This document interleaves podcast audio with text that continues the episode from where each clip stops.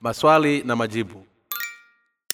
Watu wengi ulimwenguni wana hamu ya kuelewa juu ya kupokea uwepo wa roho mtakatifu na hivyo wametuma maswali kupitia aina mbalimbali za mawasiliano ikiwa ni pamoja na mtandao wa tovuti.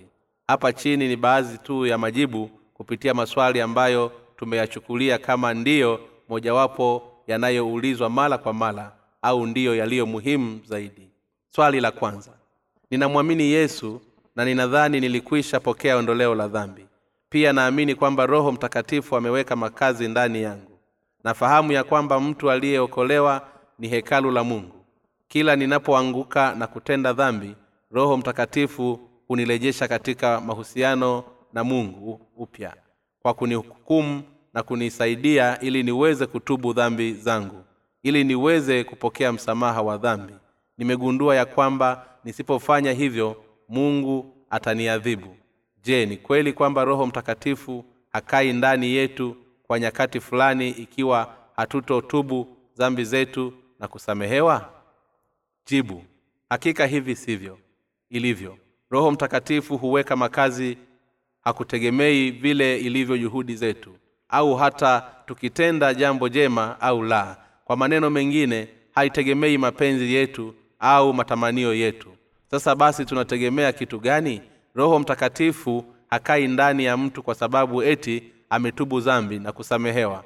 Badala yake roho mtakatifu huweka makazi ndani ya mtu nyakati zote ikiwa pale mtu huyo amepokea msamaha wa dhambi kwa kuamini injili ya maji na roho. Roho mtakatifu kamwe hatoweza kuweka makazi ndani ya mtu aliye na hata dhambi kiasi kidogo. Hata hivyo watu wengi huzani ya kwamba roho mtakatifu huweka makazi ndani yao ikiwa pale watakapotubu dhambi na kuomba msamaha. Na ikiwa kinyume basi hatoweka makazi ndani yao.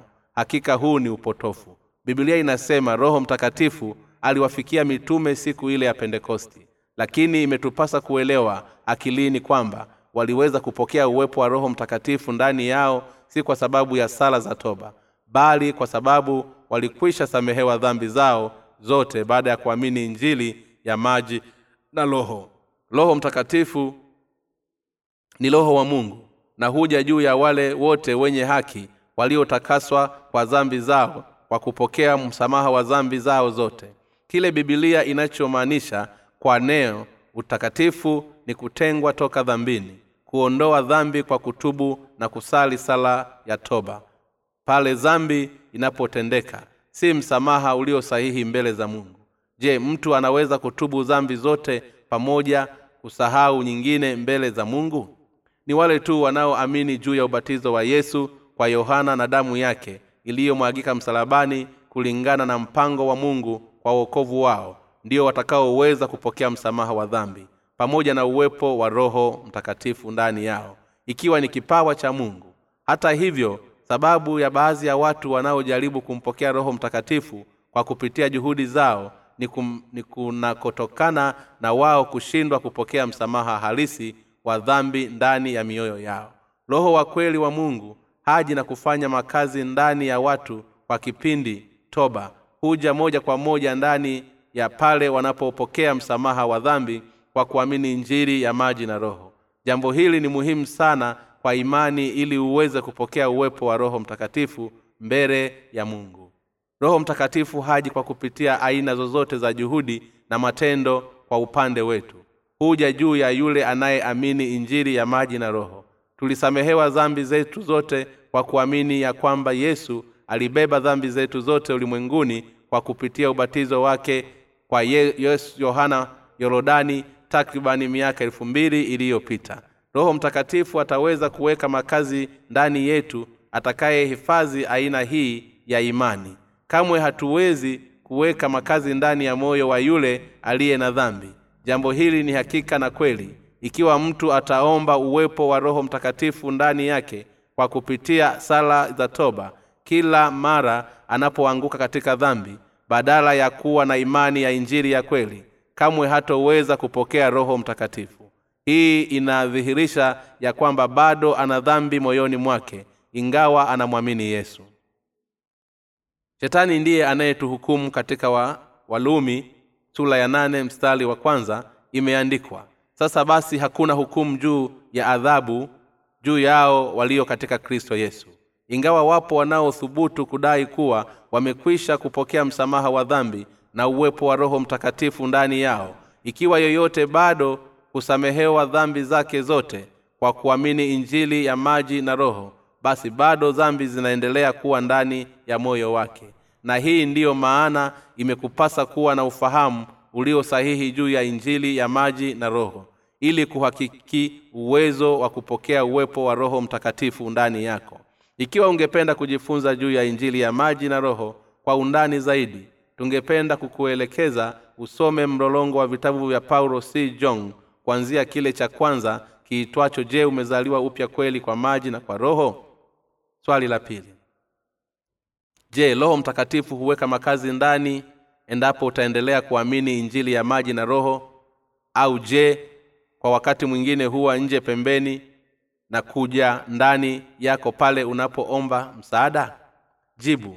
Roho mtakatifu ni msaidizi kwa maneno mengine mungu alitupatia sisi sote tulio wa haki kwake neema ya kuzaliwa upya mara ya pili kwa maji na kwa roho. Tokea pale yesu alipobatizwa na yohana mbatizaji akafa msalabani na kufufuka. Yohana sura ya 15 mstari wa 26 waefeso sura ya kwanza mstari wa 13 nanyi pia katika huyo mmekwisha kulisikia neno la kweli habari njema ya uokovu wenu. Tena mmekwisha kumwamini yeye wa kutiwa muhuli na roho yule wa ahadi aliye mtakatifu roho mtakatifu huja kwa wale wenye haki ambao wamekwisha pokea msamaha wa dhambi kwa kumwamini yesu kristo na hivyo moja kwa moja kutiwa muhuri kama watoto wa mungu. Katika yohana sura ya kumi na nne mstari wa kumi na sita bwana alisema nami nitamwomba bwana naye atawapa msaidizi mwingine ili akaye nanyi hata milele. Wafuasi wa yesu walipokea msamaha wa dhambi zao zote kwa kuamini kwamba yesu alizibeba dhambi hizo zote za ulimwengu kwa njia ya ubatizo wake na hii ndiyo kupelekea kwa yohana mbatizaji kusema tazama mwana kondoo wa mungu aichukuaye dhambi ya ulimwengu. Yohana sura ya kwanza mstari wa 29 dhambi ya ulimwengu ni dhambi zote za watu wote ulimwenguni walizotenda tokea mwanzo hadi mwisho wa dunia. Alikubali kuzibeba dhambi za ulimwengu mara moja kufa msalabani alifufuka na kwa jinsi hiyo alitufanya kuwa wenye haki daima. Katika webrania sura ya kumi mstari wa kumi na mbili hadi mstari wa kumi na nne imeandikwa lakini huyu alipokwisha kutoa kwa ajili ya dhambi dhabihu moja idumuyo hata milele. Aliketi mkono wa kuume wa mungu tangu hapo akingojea hata adui zake wawekwe kuwa chini ya miguu yake. Maana kwa toleo moja amewakamilisha hata milele hao wanaotakaswa. Bwana alibatizwa na yohana alisurubiwa ndipo alifufuka na hivyo kutufanya wenye haki daima. Tulisamehewa dhambi zetu zote mara moja na kuwa watoto wa mungu kupitia yesu na ukweli huu hauwezi kufutika hata milele. Wale walio wenye haki kupitia imani hii hawana dhambi mioyoni mwao. Ingawa watu hawatoweza kujizuia kutenda dhambi kutokana na udhaifu lakini bado hawana dhambi daima kwa sababu yesu alikwisha zibeba dhambi zote. Hivyo kamwe hawataweza kuwa wenye dhambi. Roho mtakatifu huweka makazi ndani ya mioyo ya wenye haki waliotakaswa daima. Hatutoweza kujizuia kutenda dhambi kutokana na udhaifu lakini ikiwa tunajikuta tunatenda dhambi mara kwa mara basi kalama ya yesu kristo aliyefanya kuwa wenye haki daima itakuwa ni bule na ina, ina inamlazimu afe kwa mara nyingine tena baada ya kubeba dhambi hizo. Hii ndiyo dhambi ya kumkufuru roho mtakatifu. Waibrania sura ya sita mstari wa nne hadi mstari wa nane. Na waibrania sura ya kumi mstari wa ishirina sita hadi mstari wa ishirina tisa. Hivi ndivyo roho mtakatifu awekavyo makazi ndani ya wale walio wa haki ambao wanapokea msamaha wa dhambi na kuzaliwa upya kwa maji na kwa roho. Paulo alisema tena pana mapatano gani kati ya hekalu la mungu na sanamu? Wakorintho wa pili sura ya sita mstari wa kumi na sita. Roho mtakatifu wakati wote huweka makazi ndani ya watoto wa mungu. Wale waliotakaswa dhambi zao daima. Neno kuweka makazi hapa halina maana kwamba kuwa nje kwa kuzunguka huku na kule na kuja ndani yetu pale tunapofanya maombi na kumwita bali hukaa ndani yetu daima hukaa ndani ya wale wote waliokwisha zaliwa upya kwa maji na kwa roho akiwafundisha mambo yote na kuwaongoza katika kuelewa neno la mungu. Yohana sura ya mstari wa na sita. Hivyo yeyote asiye na roho mtakatifu si wa mungu. Walumi sura ya nane mstari wa tisa. Roho mtakatifu huweka makazi ndani ya wale wote waliotakaswa zambi zao akiwafundisha mambo yote ya mbinguni na kuwashuhudia ya kwamba wao ni watoto wa mungu. Si kweli kwamba roho mtakatifu hukaa karibu nasi akija kwetu kama thamani ya juhudi zetu binafsi. Badala yake hukaa ndani ya watoto wa mungu waliozaliwa upya kwa maji na kwa roho. Hata hivyo watu wengi hawana ufahamu huu na hivyo hujaribu kumpokea roho huku wakiwa na dhambi mioyoni mwao. Na matokeo yake hudhani ya kwamba huja juu yao pale wanapofanya juhudi binafsi katika maombi ya kutubu na kuwaacha pale wanapotenda dhambi. Na hii ndiyo imani ya wale wote ambao bado hawajapokea msamaha wa dhambi na uwepo wa roho mtakatifu. Wale wote walio na imani ya kweli huamini ya kwamba wataweza kumpokea roho mtakatifu na kuweka makazi ndani yao ikiwa ni ishara ya zawadi baada ya kusamehewa dhambi zao. Imewapasa watu kuachana na mawazo binafsi na kuirudia imani katika neno la mungu. Swali la tatu. Wazazi wangu wawili walisisitiza ya kwamba wao ni wakristo waliozaliwa upya mara ya pili hata kabla hawajafunga ndoa. Kwa nyongeza niliishi maisha ya kuifuata dini yetu toka nilipozaliwa. Nilidhani ya kwamba roho mtakatifu amekuwa ndani yangu toka nilipozaliwa kimwili. Hata hivyo nimechanganyikiwa kwa sababu sina ufahamu wa kibibilia juu ya roho mtakatifu kuweka makazi ndani ya mtu. Je roho mtakatifu ni kweli huja na kuweka makazi ndani ya mtu aliyezaliwa upya kwa maji na kwa roho? Jibu ndiyo. Ni kweli kila mtu huhitaji zambi zake zisamehewe kwa kuiamini njili ya maji na roho ili aweze kumpokea roho mtakatifu. Bibilia inatueleza ya kwamba maji ni mfano wa wokovu. Walaka wa kwanza wa petro sura ya pili mstari wa ishirini na moja hapa maji husimama badala ya ubatizo wa yesu alioupokea kwa yohana matayo sura ya tatu mstari wa kumi na tano. Kwanza kabisa kila mtu huhitaji kusamehewa dhambi zake zote kwa kufahamu maana ya ubatizo wa yesu ili kuweza kumpokea roho mtakatifu. Wagalatia sura ya tatu mstari wa ishirina saba inasema maana ninyi nyote mliobatizwa katika kristo mmemvaa kristo. Hapa neno mliobatizwa katika kristo halimaanishi ubatizo wetu wa maji bali maana yake ni kupokea msamaha wa dhambi kwa kuelewa na kuamini sababu ya yesu kubatizwa na yohana. Kila mtu amezaliwa akiwa na mwili wenye dhambi. Walumi sura ya tano mstari wa kumi na mbili inasema kwa hiyo kama kwa mtu mmoja dhambi iliingia ulimwenguni na kwa dhambi hiyo mauti na hivyo mauti ikawafikia basi watu wote duniani wamezaliwa wakiwa ni wenye dhambi kwa kurithi toka kwa adamu na hawa hivyo katika zaburi sura ya hamsini na moja mstari wa tano imeandikwa tazama mimi naliumbwa katika hali ya uovu. Mama yangu alinichukua mimba hatiani. Katika isaya moja mstari wa kumi na nne ole wake taifa lenye dhambi watu wanaochukua mizigo wa uovu wazao wa kutenda mabaya watoto wanaoharibu. Watu wana mbegu ya dhambi toka kuzaliwa walioilithi watu wote ulimwenguni wameilithi dhambi toka kwa wazazi wetu na hivyo kuzaliwa duniani wakiwa wenye dhambi. Kwa maneno mengine miili yetu imefungwa kifungo cha dhambi na kubeba matunda ya dhambi wakati wote wa uhai wetu. Kwa maana hiyo kwa kudhani kwamba wazazi wote wawili wa kimwili waliozaliwa upya mara ya pili wakiwa na, mtoto, na mtoto basi naye atapokea roho mtakatifu. Ni jambo la kuchekesha na la, kuji, la kiuchawi kwa imani. Aliye na aina hii ya mawazo akidhani ataweza kumpokea roho mtakatifu na auwepo wake kwa njia binafsi kamwe haitowezekana kupitia aina hii ya imani. Hivyo kila mtu imempasa kuamini injili ya maji na roho iliyotupatia yesu.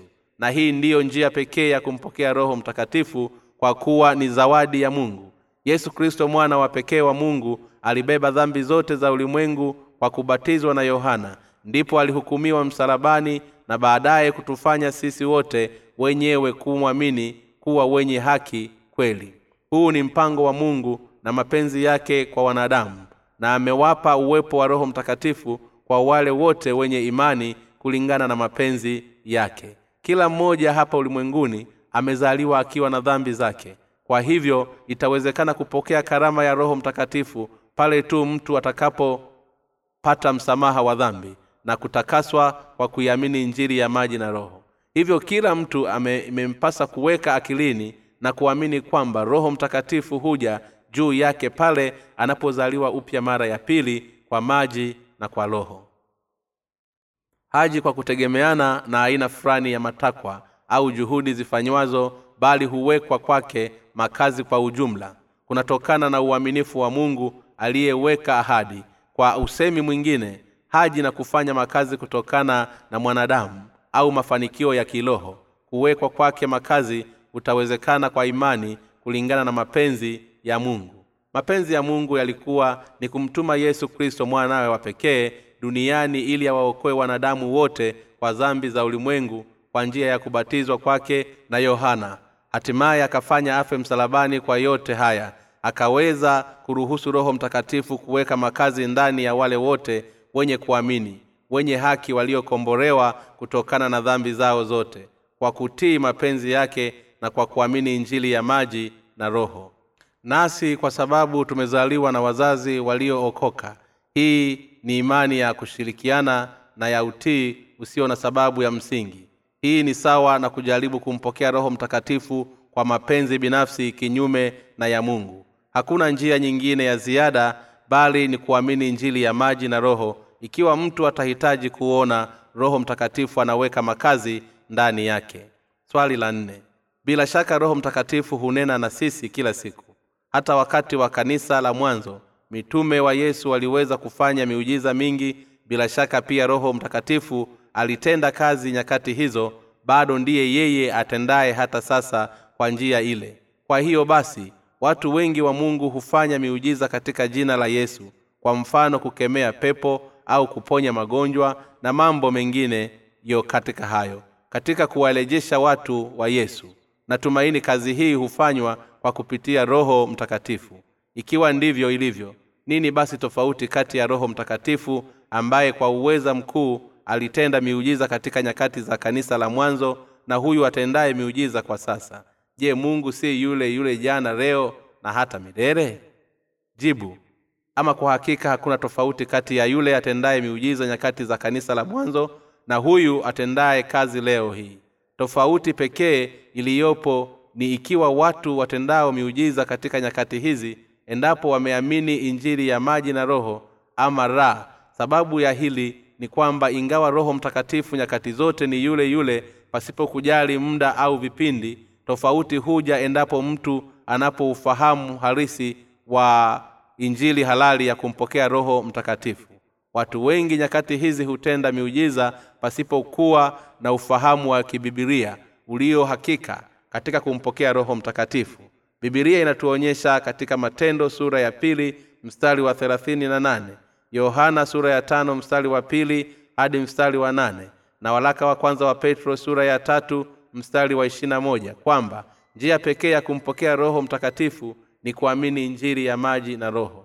Mfano wa mambo haya ni ubatizo unaookoa ninyi pia siku hizi. Bila shaka roho mtakatifu alitenda mambo kama vile kuponya wagonjwa na kukemea pepo pale roho mtakatifu alipoweka makazi ndani ya mitume katika nyakati hizo za kanisa la mwanzo. Hata hivyo hawakutoza fedha au kutoa sauti kali wakati alipokuwa wakitumia vipawa vya roho kama tunavyoona shuhudia nyakati hizi baadhi ya watu wafanyazo mitume walidhihirisha uwezo uliomo ndani yao kuwa mojawapo tu ya njia ya kufikisha ujumbe kwa injili.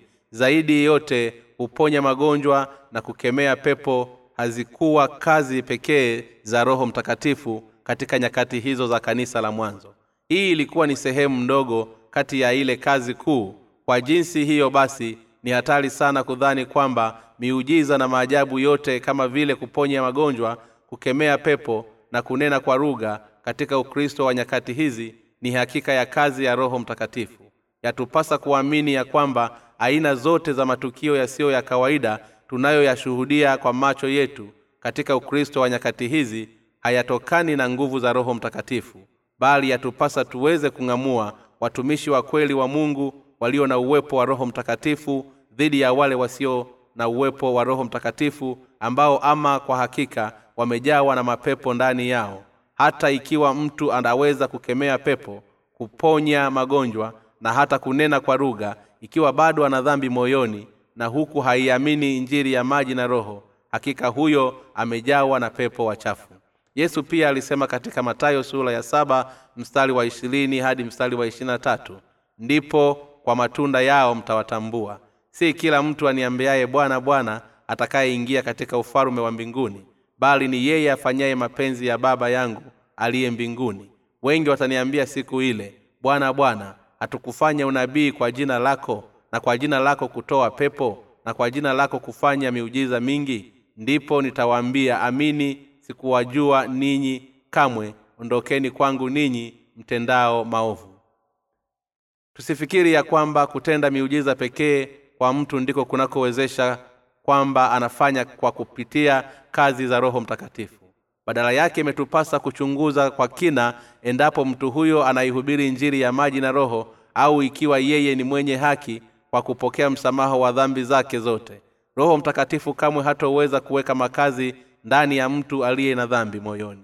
Roho mtakatifu hachangamani na dhambi.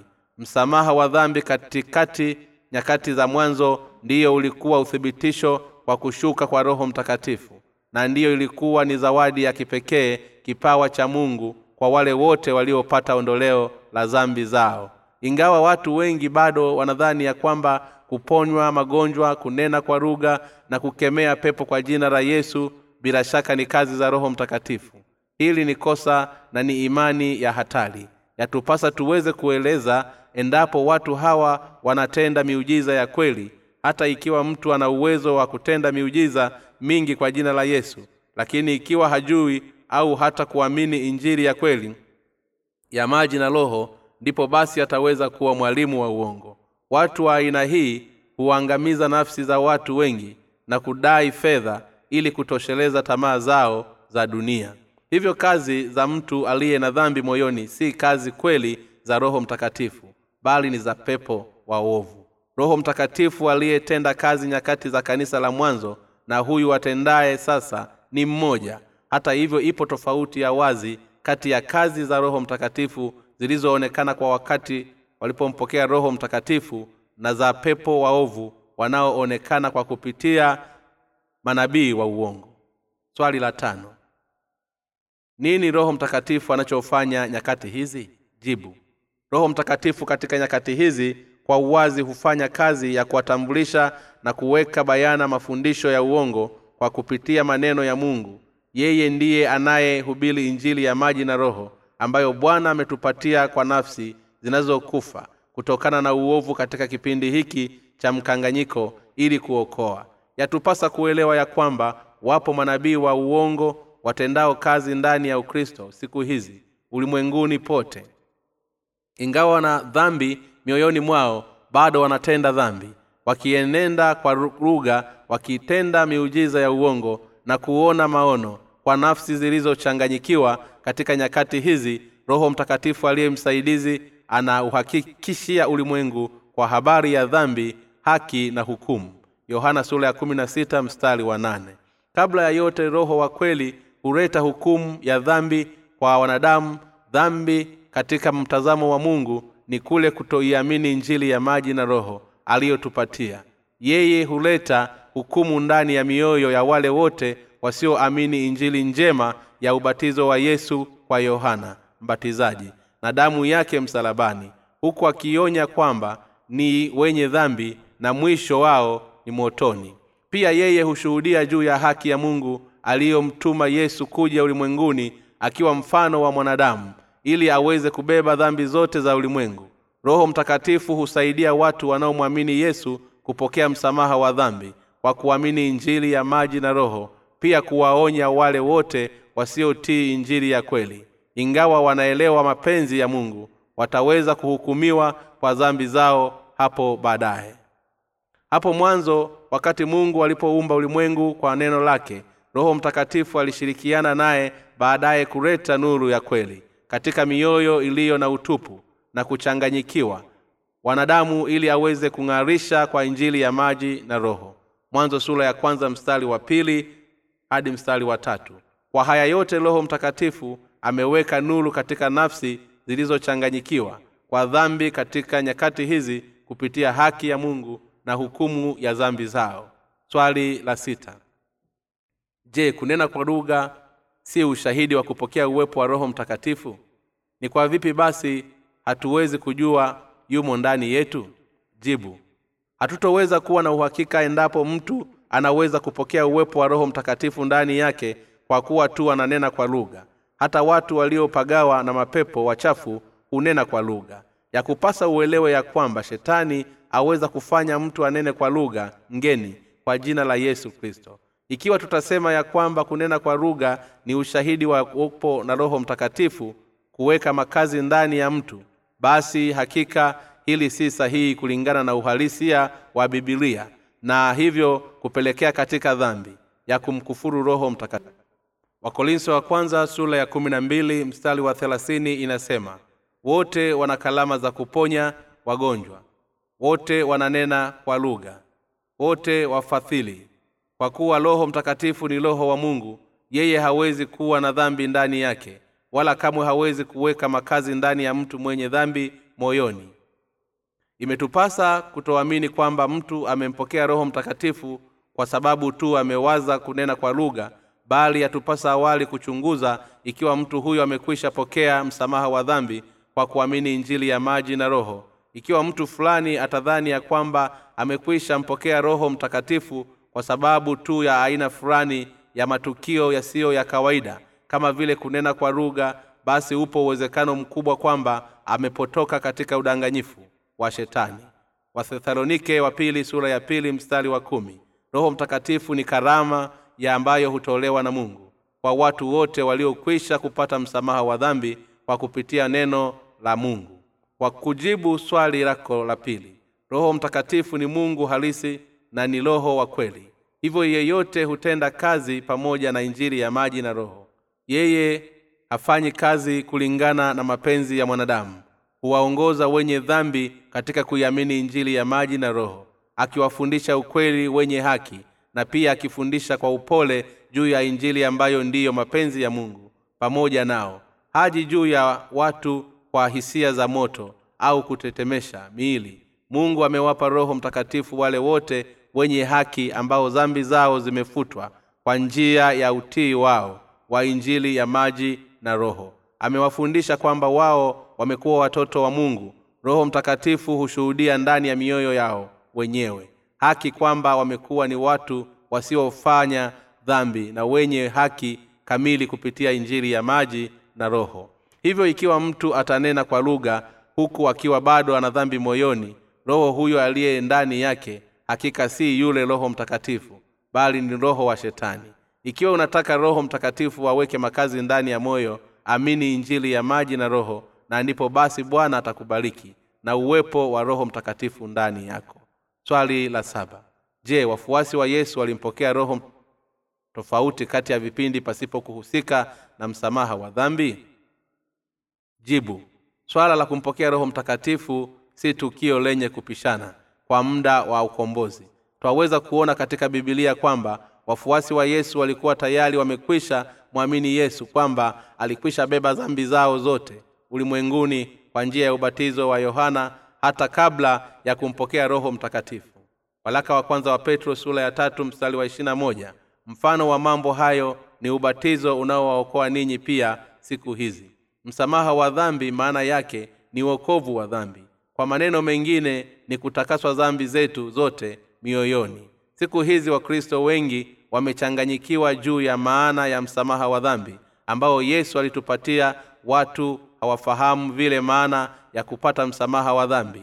Uzani ya kwamba tayari wamekwisha pokea ukombozi kwa dhambi zao kwa wale waliokwisha pokea msamaha wa dhambi zao wa neno la ukombozi ndani yake basi hakika bado hawajampokea roho mtakatifu na pia hata kumsikia.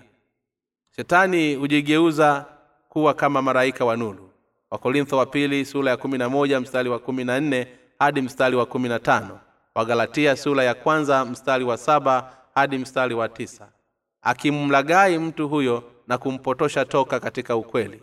Matayo sura ya saba mstari wa ishirina moja hadi mstari wa ishirina tatu wale waliokwisha samehewa dhambi zao wanashuhuda ndani yao kwa sababu wanaamini injili ya maji na roho. Katika waraka wa kwanza wa yohana sura ya tano mstari wa nne hadi mstari wa kumi na mbili mungu anamshuhudia yesu kristo aliyekuja kwa maji na damu zaidi ya yote. Anasema ikiwa atakubali juu ya roho tofauti au injili tofauti.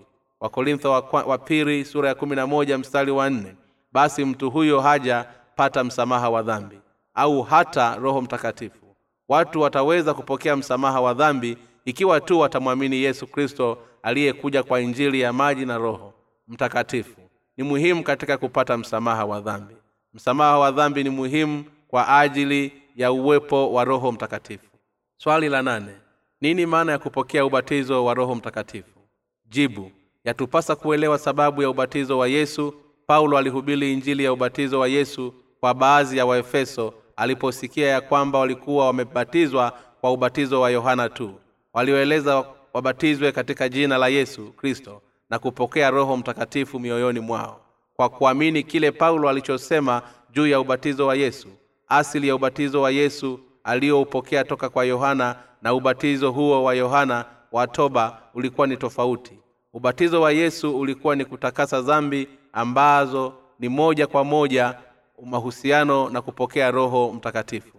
Sasa basi nini asili ya ubatizo wa yohana? Alipaza sauti tubuni enyi wazao wa nyoka acheni miungu yenu ya kigeni mnayoitumikia na kumrudia mungu wa kweli. Ubatizo wa yohana ulikuwa ni watoba ambao uliwafanya watu wamrudie mungu. Hata hivyo ubatizo wa yesu aliyopata toka kwa yohana ulikuwa ni kwa nia ya kumtwika dhambi za ulimwengu. Hii ndiyo tofauti kati ya ubatizo wa yohana na ubatizo wa yesu kwa yohana. Ubatizo wa yohana ulitimiza haki yote.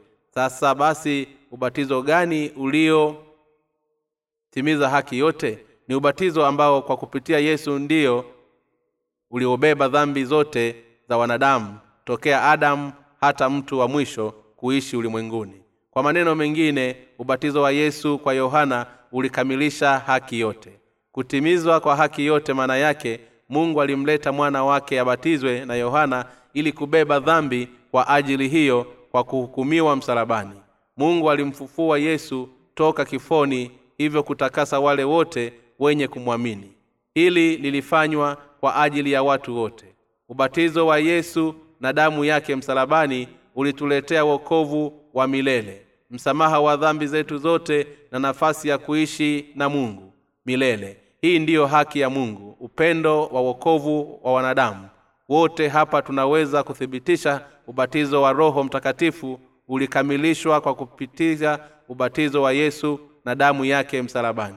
Ili kubatizwa katika jina la yesu kristo yatupasa tuwe na ushuhuda wa kuamini kwamba dhambi zetu zote ulimwenguni zilitwikwa juu ya yesu. Kwa njia ya ubatizo wake kili aliyepokea msamaha wa dhambi kwa kuamini ubatizo wa yesu na damu yake msalabani itampasa abatizwe katika jina la yesu kristo.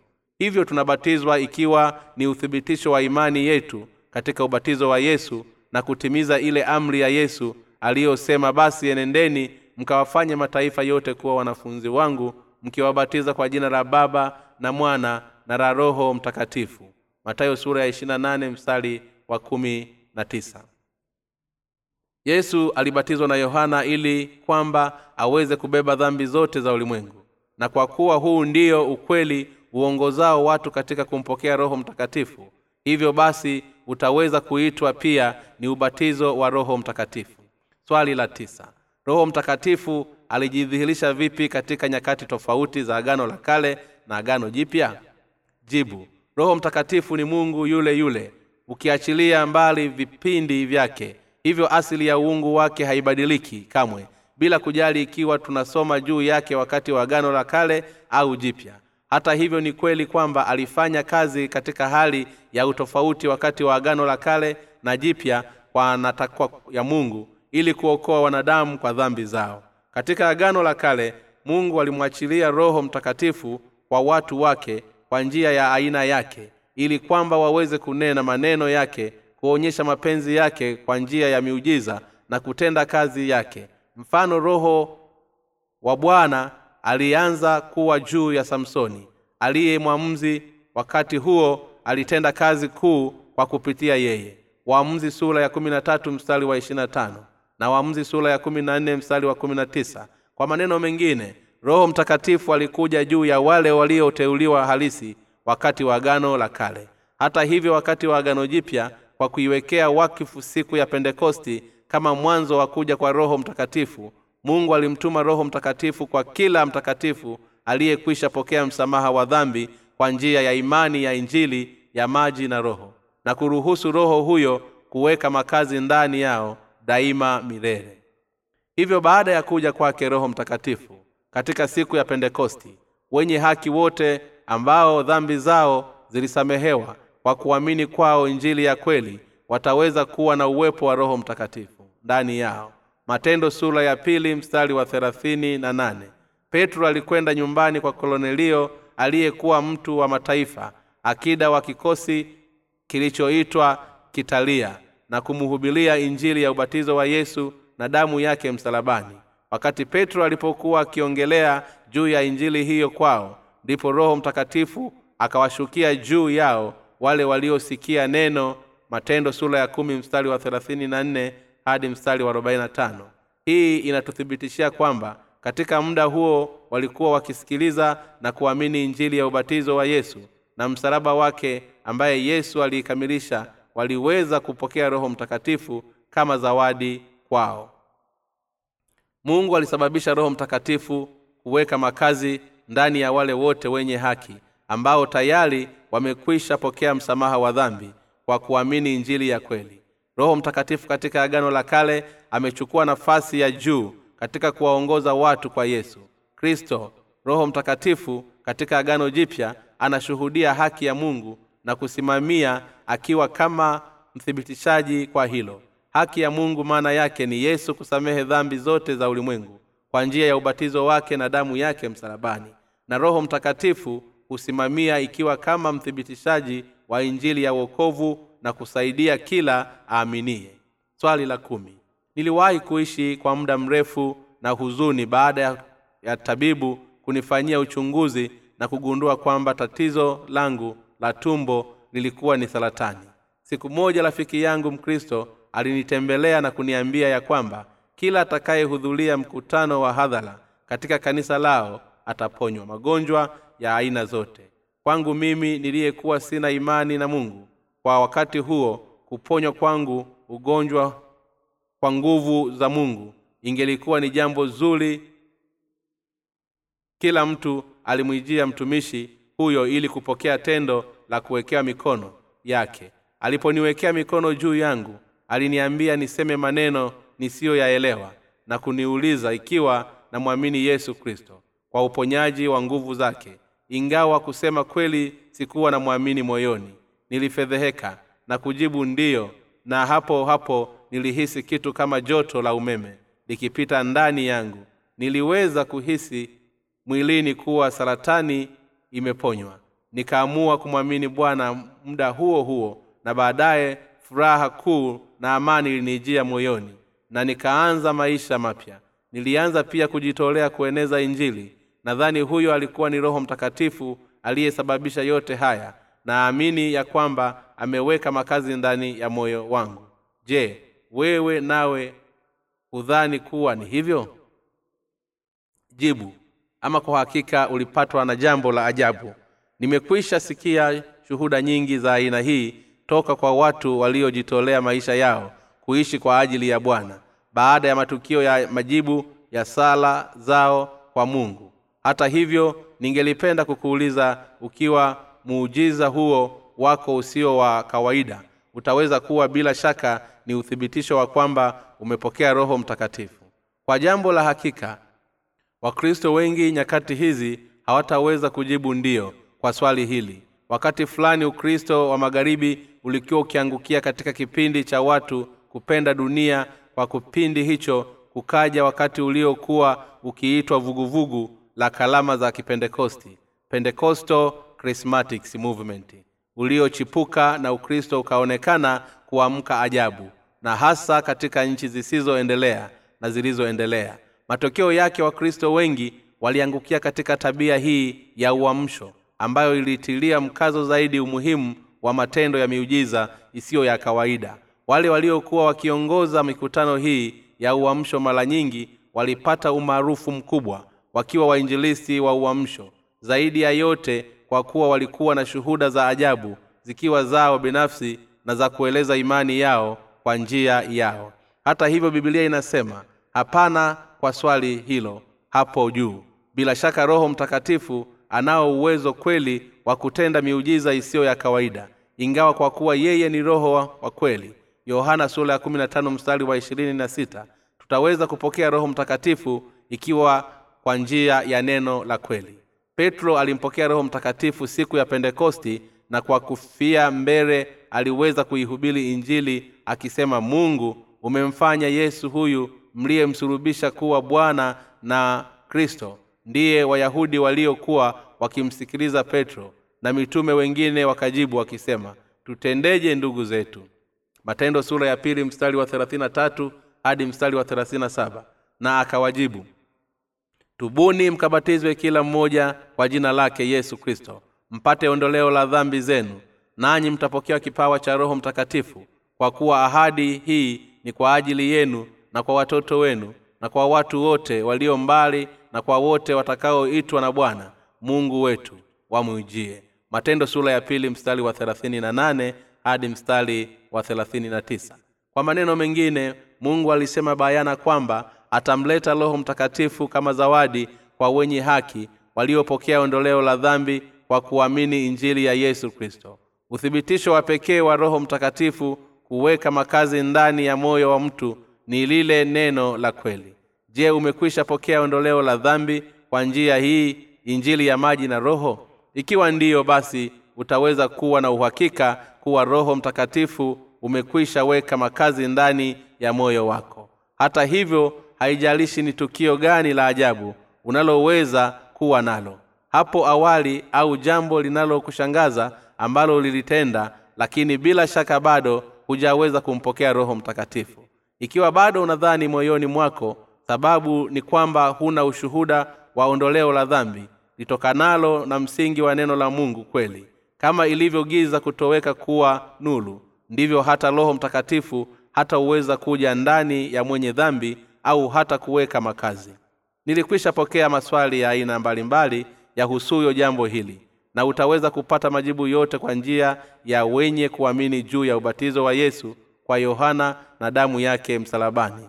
Sasa kila anayeamini juu ya yesu ataweza kupokea roho mtakatifu ambaye mungu aliahidi kummwaga katikati ya nyakati hizi za mwisho. Tunamshukuru bwana mungu haleluya kitabu hiki kimejaa habari muhimu juu ya roho mtakatifu. Kitaweza kukusaidia kujibu maswali yako ikiwa ungelihitaji kujua zaidi juu ya injili ya maji na roho. Tafadhali pitia vitabu vya mwanzo vya mwandishi vilivyo katika mlolongo wa vitabu vyako vya kikristo. Je umezaliwa kweli kwa maji na kwa roho? Soul Heviziba, toleo la kiswahili. Rudi katika injili ya maji na roho. Soul Heviziba, toleo la kiswahili mungu anakuhitaji wewe uweze kupokea uwepo wa roho mtakatifu na hatimaye umsubiri bwana kuja kwake. Ikiwa unaamini maneno ya mungu pamoja na mwandishi basi utapokea uwepo wa roho mtakatifu na hatimaye kumrudishia bwana utukufu. Mungu wa mbinguni akubariki. Omba kitabu cha bule katika tovuti ya www nlmission com